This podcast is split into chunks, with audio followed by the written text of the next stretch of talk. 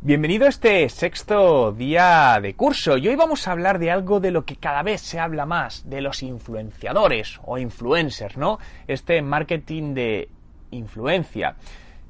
Cada vez se está poniendo de moda usuarios, en muchos casos chicos muy jóvenes, ¿no? Llamados youtubers, instagramers, que comparten información y son capaces de movilizar y de disparar las ventas de un producto. Estos son los más macro, ¿no? Usuarios con miles o millones, mejor dicho, de seguidores. Pero si como emprendedor te quieres acercar a ellos para hacer una campaña, lo más probable es que el presupuesto económico no sea la mejor vía para invertirlo en esta primera fase, ¿no? Por ello, debemos pensar siempre en términos de microinfluencia. Al final, ¿en quién confías? ¿En alguien que tiene muchos seguidores pero no conoces personalmente? ¿O en la gente más cercana a ti? ¿En tus amigos? ¿En tus padres? ¿En tu hermano cuando te dice algo? Eso es la microinfluencia. A menor alcance, mayor cercanía, mayor poder de influencia. Yo probablemente crea más si un amigo cercano mío me dice que compre ese modelo de, de móvil porque le ha funcionado muy bien y está encantado, que si sale una celebrity, se me viene a la cabeza Kim Kardashian, diciendo con sus millones y millones de seguidores, diciendo que ha comprado esto, probablemente hasta me genera cierta desconfianza, porque sé que evidentemente está pagado.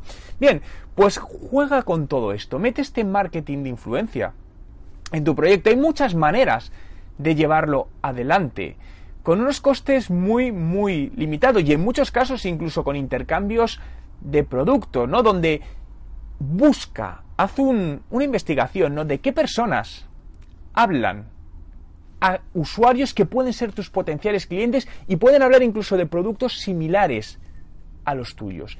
Y busca cómo colaborar, cómo a él le puedes ofrecer algo y él a cambio te puede ofrecer algo. Puede hablar de tu producto, de tu servicio, en vídeo, en podcast, en texto, lo que sea, todo lo que se te ocurra. Establece una relación. Fijaos, dejarme contaros una historia. Justamente la semana pasada, hablando con, con un chico que está llevando un proyecto muy interesante, ¿no? Eh, es un proyecto familiar de venta de, de pienso, de comida para, para, aves de casa, para pues palomos, agapornis, estas aves que tienes en casa, y está trabajando toda esta parte del marketing de influencia y me contó cómo lo estaba haciendo, ¿no? Y la verdad que, que me gustó mucho, porque está, ha localizado a distintos influencers, es decir, personas que hablan de comida para, para, para aves que hay, que hay en casa y no tienen millones de seguidores, tienen cientos de seguidores y han llegado a un acuerdo y han notado directamente cuando estas personas hablan de sus productos que generan más tráfico a la web. En este caso no es un producto que se vende online, pero sí se nota una generación de tráfico a la web, de mejora del conocimiento de la marca. Dependerá del objetivo que tengas. Pero no olvides utilizar esta influencia. Las redes sociales han democratizado el poder de la información. Antes la influencia estaba solo limitada a medios masivos y a quien tenía acceso a esos medios masivos. Presentadores, periodistas, figuras públicas. El resto de personas no podíamos decir nada o si lo decíamos quedaba en un círculo muy pequeño. Pero a día de hoy podemos hacerlo y eso es lo bueno, ¿no? Porque al final da transparencia.